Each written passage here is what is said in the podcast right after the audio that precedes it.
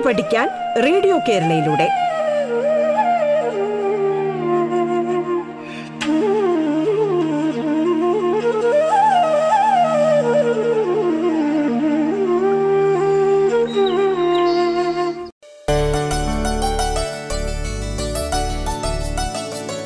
നമസ്കാരം. പാഠത്തിലേക്ക് സ്വാഗതം. പത്താം ക്ലാസ് ബയോളജിയാണ് ഇന്ന് കൈകാര്യം ചെയ്യപ്പെടുന്നത്.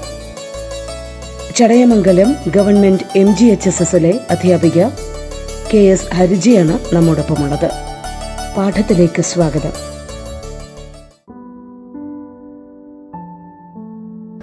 നമസ്കാരം കുട്ടികളെ. ആറാമത്തെ പാഠമായ ഇഴപിരിയുന്ന ജനിതക രഹസ്യങ്ങൾ എന്ന പാഠത്തിൽ നിങ്ങൾ ജനറ്റിക്സിനെ കുറിച്ചും ജനിതക ശാസ്ത്രത്തെക്കുറിച്ചും ഡി എൻ എയുടെ ഘടന ജീൻ പ്രോട്ടീൻ നിർമ്മാണം ഇതെല്ലാം വ്യക്തമായി മനസ്സിലാക്കി കാണുമെന്ന് കരുതുന്നു. ജനിതക ശാസ്ത്രത്തിലെ കണ്ടെത്തലുകൾ മനുഷ്യന്റെ പുരോഗതിക്ക് എങ്ങനെ ഉപയോഗപ്രദമാക്കാമെന്നും അത് ലോകത്തിന് നൽകുന്ന സംഭാവനകൾ എന്തെല്ലാമാണെന്നുമാണ് ഏഴാമത്തെ പാഠമായ ജനറ്റിക്സ് ഫോർ ഫ്യൂച്ചർ നമുക്ക് പാഠത്തിലേക്ക് കിടക്കാം. അപ്പോൾ മനുഷ്യകോശം ഒരു യൂക്യാരിയോട്ടിക് കോശമാണ് എന്നുള്ളത് നിങ്ങൾക്ക് എല്ലാവർക്കും അറിയാം.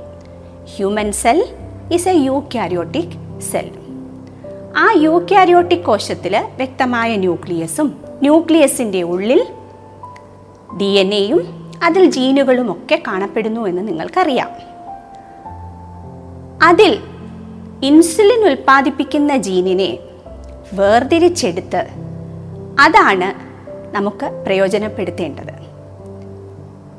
അപ്പോൾ മനുഷ്യന്റെ കോശത്തിൽ നിന്നും ഇൻസുലിൻ ഉൽപ്പാദിപ്പിക്കുന്ന ജീനിനെ മുറിച്ചെടുത്ത് ഇൻസുലിൻ നിർമ്മാണത്തിനായി പ്രയോജനപ്പെടുത്തുന്നതാണ് ആദ്യഘട്ടം.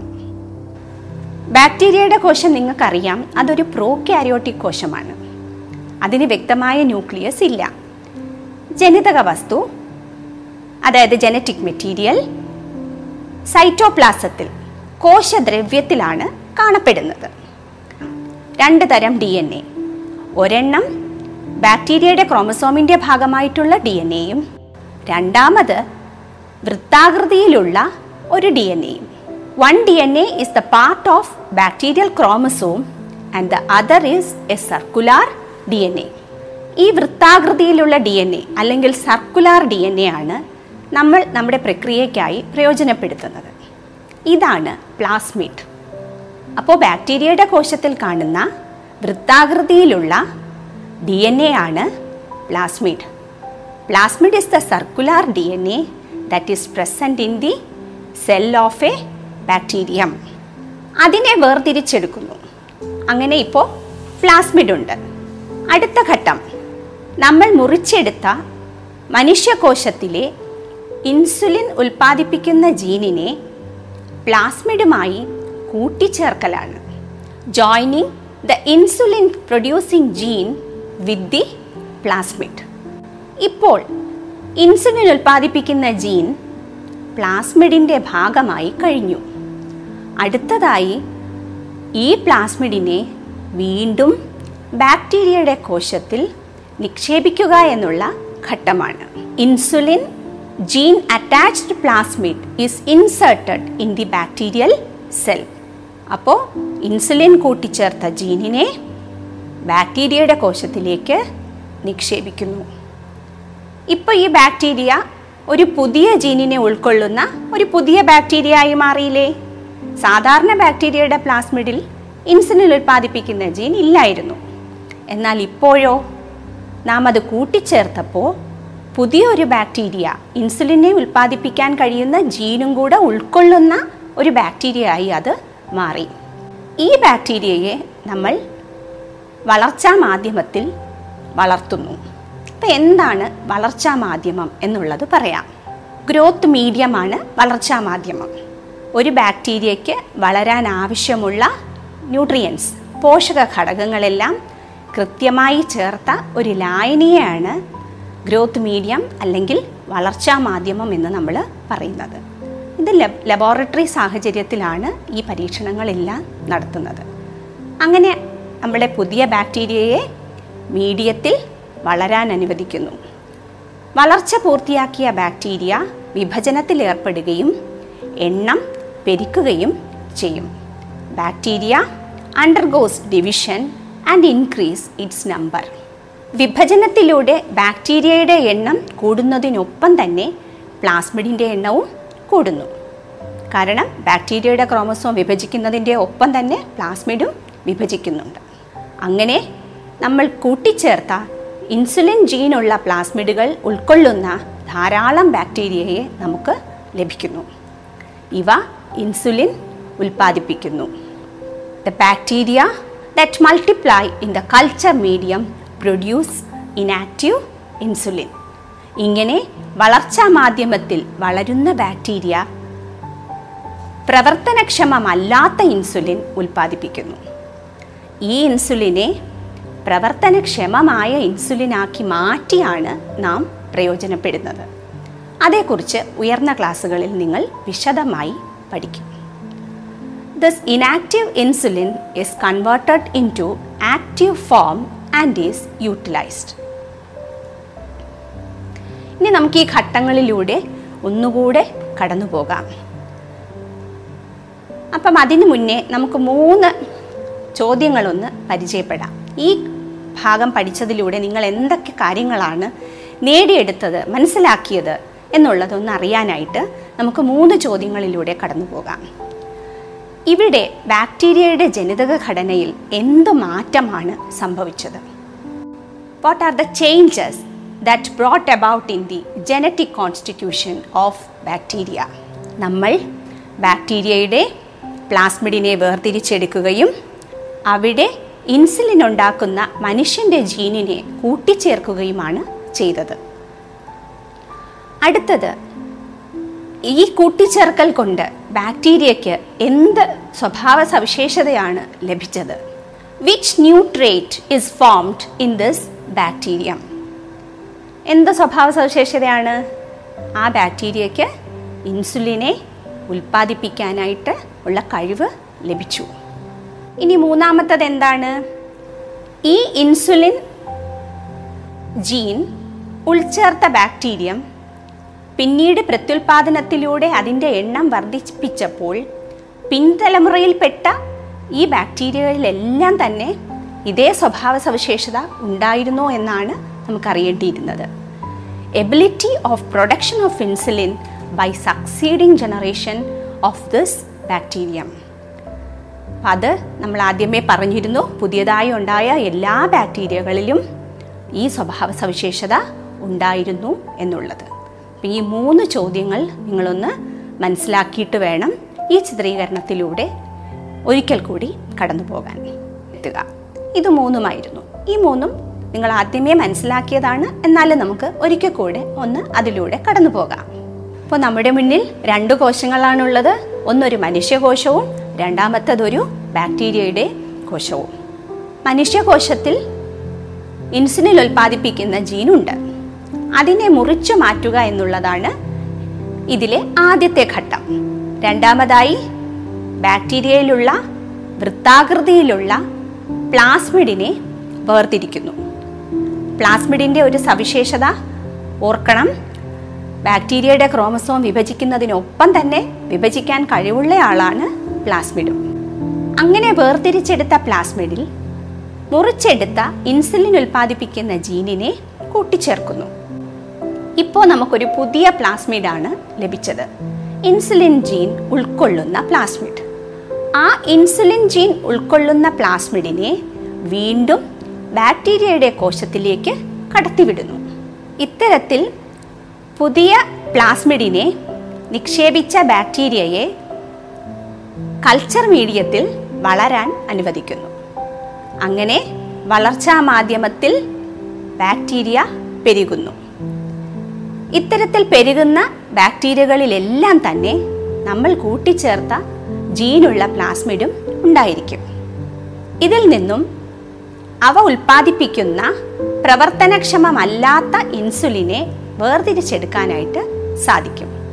The inactive insulin that is produced by the bacteria can be extracted from the medium inactive insulin can be converted into the active form and can be used ഇത്തരത്തിൽ പ്രവർത്തനക്ഷമമല്ലാത്ത ഇൻസുലിനെ പ്രവർത്തനക്ഷമമായ ഇൻസുലിനാക്കി മാറ്റിയാണ് നമ്മൾ ചികിത്സാ രംഗത്ത് പ്രയോജനപ്പെടുത്തുന്നത്.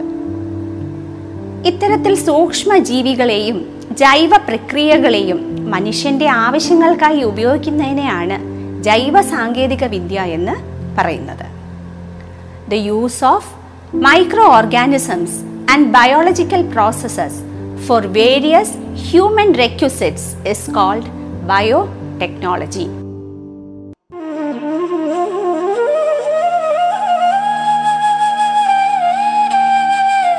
പാഠം കേട്ടു റേഡിയോ കേരളയിലൂടെ.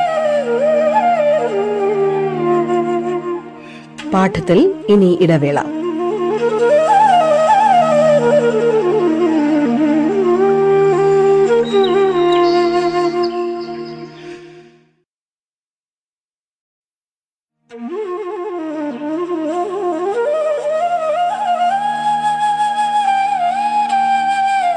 പാഠം കേട്ടു പഠിക്കാൻ റേഡിയോ കേരളയിലൂടെ. തുടർന്ന് കേൾക്കാം പാഠം.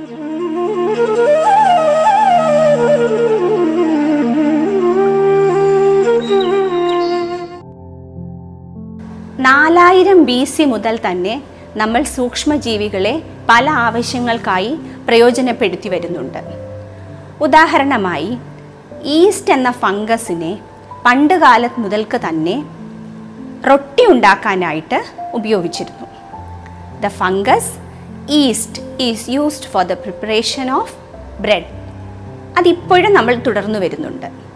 അതുപോലെ തന്നെ പഞ്ചസാരയിൽ നിന്ന് ആൽക്കഹോൾ ഉൽപ്പാദിപ്പിക്കാൻ ചില സൂക്ഷ്മജീവികൾക്ക് കഴിയും എന്നുള്ള അറിവ് ഉപയോഗിച്ചാണ് വീഞ്ഞും അപ്പവുമെല്ലാം ഉണ്ടാക്കുന്നത്.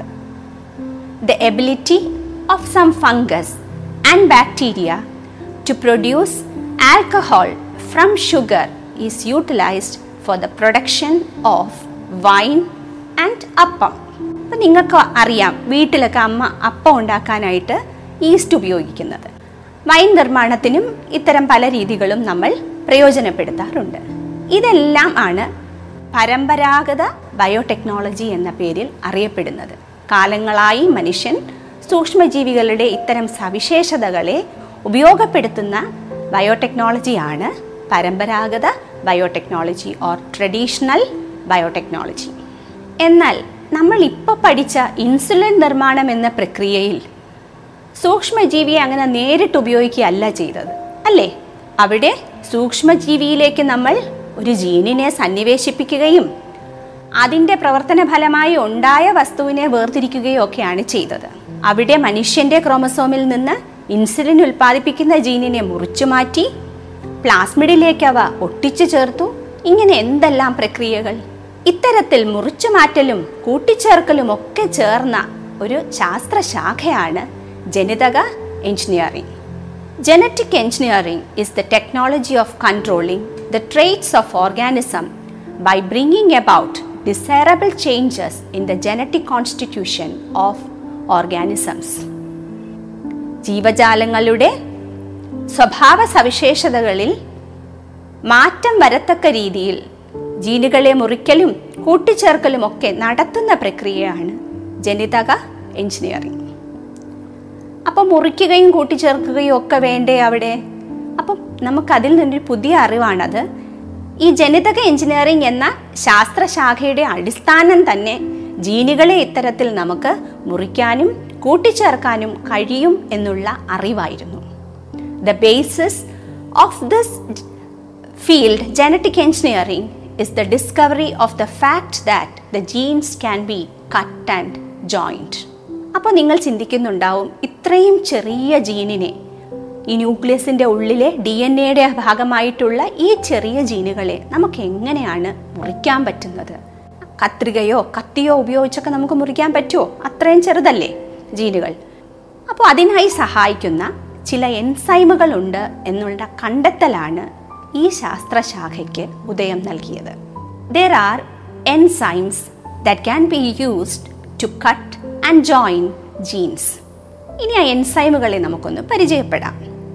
ഇങ്ങനെ ജീനുകളെ മുറിക്കാൻ ഉപയോഗിക്കുന്ന എൻസൈമുകളാണ് റെസ്ട്രിക്ഷൻ എൻഡോ ന്യൂക്ലിയേസസ് ഒരിക്കൽ കൂടി പറയാം the genes that are used to cut D N A are called restriction endonucleases അപ്പം മുറിക്കുന്നവയായതുകൊണ്ട് അവർക്കൊരു പേരുണ്ട്. ജനിതക കത്രിക. ജനറ്റിക് സിസേഴ്സ് ഇനി മുറിച്ചാൽ മാത്രം പോരാ. നമ്മൾ മനുഷ്യന്റെ ഇൻസുലിൻ ഉണ്ടാക്കുന്ന ജീനിനെ മുറിച്ചു അല്ലേ? ഇനി എന്തോ വേണം? പ്ലാസ്മിഡിൽ അതുപോലൊരു വിടവുണ്ടാക്കി അവിടെ ഇതിനെ ഒട്ടിക്കണം. വേണ്ടേ? അപ്പോൾ ആ ഒട്ടിക്കാൻ പശ വേണമല്ലോ. അപ്പം ജനറ്റിക് സിസേഴ്സ് പോലെ മറ്റൊരു എൻസൈം ഉണ്ട്. അതാണ് ജനറ്റിക് ഗ്ലൂ ജനിതക പശ. ലിഗേസ് എന്നാണ് ആ എൻസൈമിന്റെ പേര്. അപ്പോൾ രണ്ട് എൻസൈമുകളാണ് നിങ്ങൾ ഇപ്പോൾ ഇവിടെ പരിചയപ്പെട്ടത്. ഒന്ന് ജീനുകളെ മുറിക്കാൻ ഉപയോഗിക്കുന്ന ജനറ്റിക് സിസേഴ്സ് എന്നറിയപ്പെടുന്ന ജനിതക കത്രികയും രണ്ടാമത്തേത് ജീനുകളെ കൂട്ടിച്ചേർക്കാൻ ഉപയോഗിക്കുന്ന ജനറ്റിക് ഗ്ലൂ എന്നറിയപ്പെടുന്ന ലിഗേസും ഇനി ഇത് മാത്രം പോരാ. നമ്മൾ പ്രയോജനപ്പെടുത്തിയ മറ്റൊരു വസ്തുവുമുണ്ട്. അതായത് ഈ ഇൻസുലിൻ ഉൽപ്പാദിപ്പിക്കുന്ന ജീനിനെ തിരികെ ബാക്ടീരിയയുടെ കോശത്തിലേക്ക് എത്തിക്കാനായി നമ്മളെ സഹായിച്ചത് പ്ലാസ്മിഡല്ലേ പ്ലാസ്മിഡിൽ കൂട്ടിച്ചേർത്തല്ലേ നമ്മൾ ബാക്ടീരിയയിലേക്ക് ഈ ജീനിനെ നിക്ഷേപിച്ചത്? അല്ലാതെ നമുക്ക് ജീനിനെ നേരിട്ട് നിക്ഷേപിക്കാൻ സാധിച്ചില്ലല്ലോ. നിങ്ങളത് ശ്രദ്ധിച്ചിരുന്നോ? ബാക്ടീരിയയുടെ ക്രോമസോമിലേക്ക് നമുക്ക് നേരിട്ട് മനുഷ്യ മനുഷ്യന്റെ ജീനിനെ കടത്തിവിടാനായിട്ട് അവിടെ സാധിക്കാത്തത് കൊണ്ടാണ് നമ്മൾ ആരുടെ സഹായം തേടിയത്? പ്ലാസ്മിഡിന്റെ സഹായം തേടിയത്. കാരണം പ്ലാസ്മിഡിലൂടെ മാത്രമേ നമുക്ക് ഈ ജീനിനെ ബാക്ടീരിയയുടെ ഉള്ളിലേക്ക് കടത്തിവിടാൻ ഈ സന്ദർഭത്തിൽ സാധിക്കുമായിരുന്നുള്ളൂ. ഇത്തരത്തിൽ പ്രയോജനപ്പെടുത്താൻ സാധിക്കുന്ന അനേകം വസ്തുക്കളുണ്ട്. ഇവയെയാണ് വാഹകർ എന്ന് പറയുന്നത്. വെക്റ്റേഴ്സ് ഈ വെക്റ്റേഴ്സിന് ഒരു ഉദാഹരണമാണ് നമ്മൾ ഈ ഇൻസുലിൻ ഉൽപാദന പ്രക്രിയയിൽ പ്രയോജനപ്പെടുത്തിയ പ്ലാസ്മിഡ് അപ്പോൾ ഒരു ജീനിനെ ഒരു കോശത്തിൽ നിന്നും മറ്റൊരു കോശത്തിലേക്ക് എത്തിക്കാൻ വാഹകരുടെ ആവശ്യമുണ്ട്. ഈ പ്രത്യേക ഉദാഹരണത്തിൽ നമ്മൾ പ്രയോജനപ്പെടുത്തിയത് പ്ലാസ്മിഡിനെ ആയിരുന്നു. A gene from one cell is transferred to another cell by suitable vectors vectors which contain ligated gene enter the target cell അപ്പോൾ എല്ലാ ജീനിനും വെറുതെ കടന്നു പോകാൻ പറ്റില്ല. ഇത്തരം വാഹകരുടെ സഹായത്തോടെ മാത്രമേ നമുക്ക് ഒരു ജീനിനെ ഒരു കോശത്തിന്റെ ഉള്ളിലേക്ക് കടത്തിവിടാനായിട്ട് സാധിക്കൂ. ഇവിടെ നിങ്ങൾ പഠിച്ചിരിക്കുന്ന വാഹകർ അല്ലെങ്കിൽ വെക്ടറിന് ഉദാഹരണമാണ് പ്ലാസ്മിഡ് ജനിതക എഞ്ചിനീയറിംഗ് എന്ന പ്രക്രിയയാണ് നിങ്ങളിപ്പോൾ പരിചയപ്പെട്ടത്. ഇനി നമുക്കതിന്റെ സാധ്യതകളെക്കുറിച്ചാണ് മനസ്സിലാക്കേണ്ടത്. സ്കോപ്പ് ഓഫ് ജനറ്റിക് എഞ്ചിനീയറിംഗ് എങ്ങനെയൊക്കെയാണ് നമ്മളത് പ്രയോജനപ്പെടുത്തുന്നത് എന്നുള്ളത്. മൂന്ന് കാര്യങ്ങളാണ് നമ്മുടെ പാഠപുസ്തകത്തിൽ പ്രതിപാദിച്ചിട്ടുള്ളത്. ഒന്ന് ജീൻ തെറാപ്പി രണ്ടാമത്തേത് genetically modified animals and crops ജനിതക പരിഷ്കാരം വരുത്തിയ മൃഗങ്ങളും വിളകളും. മൂന്നാമത്തേത് ഫോറൻസിക് ടെസ്റ്റ് ഫോറൻസിക് പരിശോധന. അപ്പോൾ ജനിതക എഞ്ചിനീയറിംഗിന്റെ സാധ്യതകളെ മൂന്ന് തലക്കെട്ടിലാണ് നമ്മുടെ പാഠപുസ്തകത്തിൽ വിശദീകരിച്ചിരിക്കുന്നത്. അതിലൊന്നാമത്തേതാണ് ജീൻ തെറാപ്പി. തെറാപ്പി എന്ന് പറഞ്ഞാൽ ഒരു ചികിത്സ എന്നല്ലേ മനസ്സിലാക്കുന്നത്? അപ്പം ജീൻ ചികിത്സ അതെന്തായിരിക്കും? നാലാമത്തെ പാഠത്തിൽ നിങ്ങൾ ജനിതക രോഗങ്ങളെക്കുറിച്ച് പഠിച്ചു അല്ലേ അവിടെ രണ്ട് ജനിതക രോഗങ്ങളാണ് നിങ്ങൾ പരിചയപ്പെട്ടത്. ഹീമോഫീലിയായും സിക്കിൾ സെൽ അനീമിയായും. അതിൽ ഹീമോഫീലിയ ആയാലും സിക്കിൾ സെൽ അനീമിയയ്ക്കായാലും ചികിത്സ ബുദ്ധിമുട്ടാണ് എന്നുള്ള രീതിയിലാണ് നമ്മൾ പഠിച്ചിരുന്നത്. ശരിയായ ചികിത്സ കിട്ടാൻ ഇനിയും ഒരുപാട് ശാസ്ത്രം വളരേണ്ടതുണ്ട്. അതിന്റെ കാരണം എന്താണ്? ജീനുകളിലെ തകരാറുകളാണ്. അത് പരിഹരിക്കാൻ മരുന്നുകൊണ്ട് സാധ്യമല്ല എന്നുള്ളത് തന്നെയാണ് അവിടുത്തെ വിഷയം. അപ്പോൾ ഈ ജീനിന്റെ തകരാറ് നമുക്ക് എങ്ങനെ പരിഹരിക്കാൻ പറ്റും? സാധാരണ നമ്മുടെ ഒരു ശരീര അവയവത്തിനാണ് ഒരു തകരാറ് വരുന്നതെങ്കിൽ ഉദാഹരണം നമ്മുടെ വൃക്കകൾ പ്രവർത്തനക്ഷമമല്ലാതായാൽ നമുക്കത് മാറ്റി പുതിയ വൃക്ക വെച്ചുപിടിപ്പിക്കാൻ സാധിക്കും അല്ലേ? ഹൃദയം വരെ അത്തരത്തിൽ മാറ്റിവെക്കുന്നുണ്ട്. എന്നാൽ ജീനുകൾ അത്തരത്തിൽ എളുപ്പത്തിൽ മാറ്റിവെക്കാൻ പറ്റുന്ന ഒന്നാണോ? അങ്ങനെ മാറ്റിവെക്കാൻ നമുക്ക് സാധിക്കുമോ? ഈ ജനിതക എഞ്ചിനീയറിംഗിന്റെ വളർച്ചയിലൂടെ അതൊക്കെ സാധ്യമാകും. അപ്പോൾ എന്താ അവിടെ ചെയ്യാൻ പറ്റുന്നത്? കേടായ ജീനിനെ പ്രവർത്തനക്ഷമമല്ലാത്ത ജീനിനെ മുറിച്ചു മാറ്റി അവിടെ ആക്റ്റീവായിട്ടുള്ള നോർമൽ ജീനിനെ ഒട്ടിച്ചു ചേർക്കുകയാണെങ്കിൽ ആ വ്യക്തിക്ക് ആരോഗ്യമുള്ള വ്യക്തിയായി ജീവിക്കാൻ സാധിക്കില്ലേ? അതെങ്ങനെയാണ്? അത് സാധ്യമാകുമോ? അത്തരത്തിലുള്ള കാര്യങ്ങളാണ് ജീൻ തെറാപ്പി എന്ന വിഭാഗത്തിലൂടെ മനസ്സിലാക്കാനായിട്ട് പോകുന്നത്. ജനിതക എഞ്ചിനീയറിംഗിന്റെ സ്കോപ്പ് കുറിച്ച് നമ്മൾ കൂടുതൽ മനസ്സിലാക്കി. ബാക്കി നമുക്ക് അടുത്ത ക്ലാസ്സിൽ മനസ്സിലാക്കാം.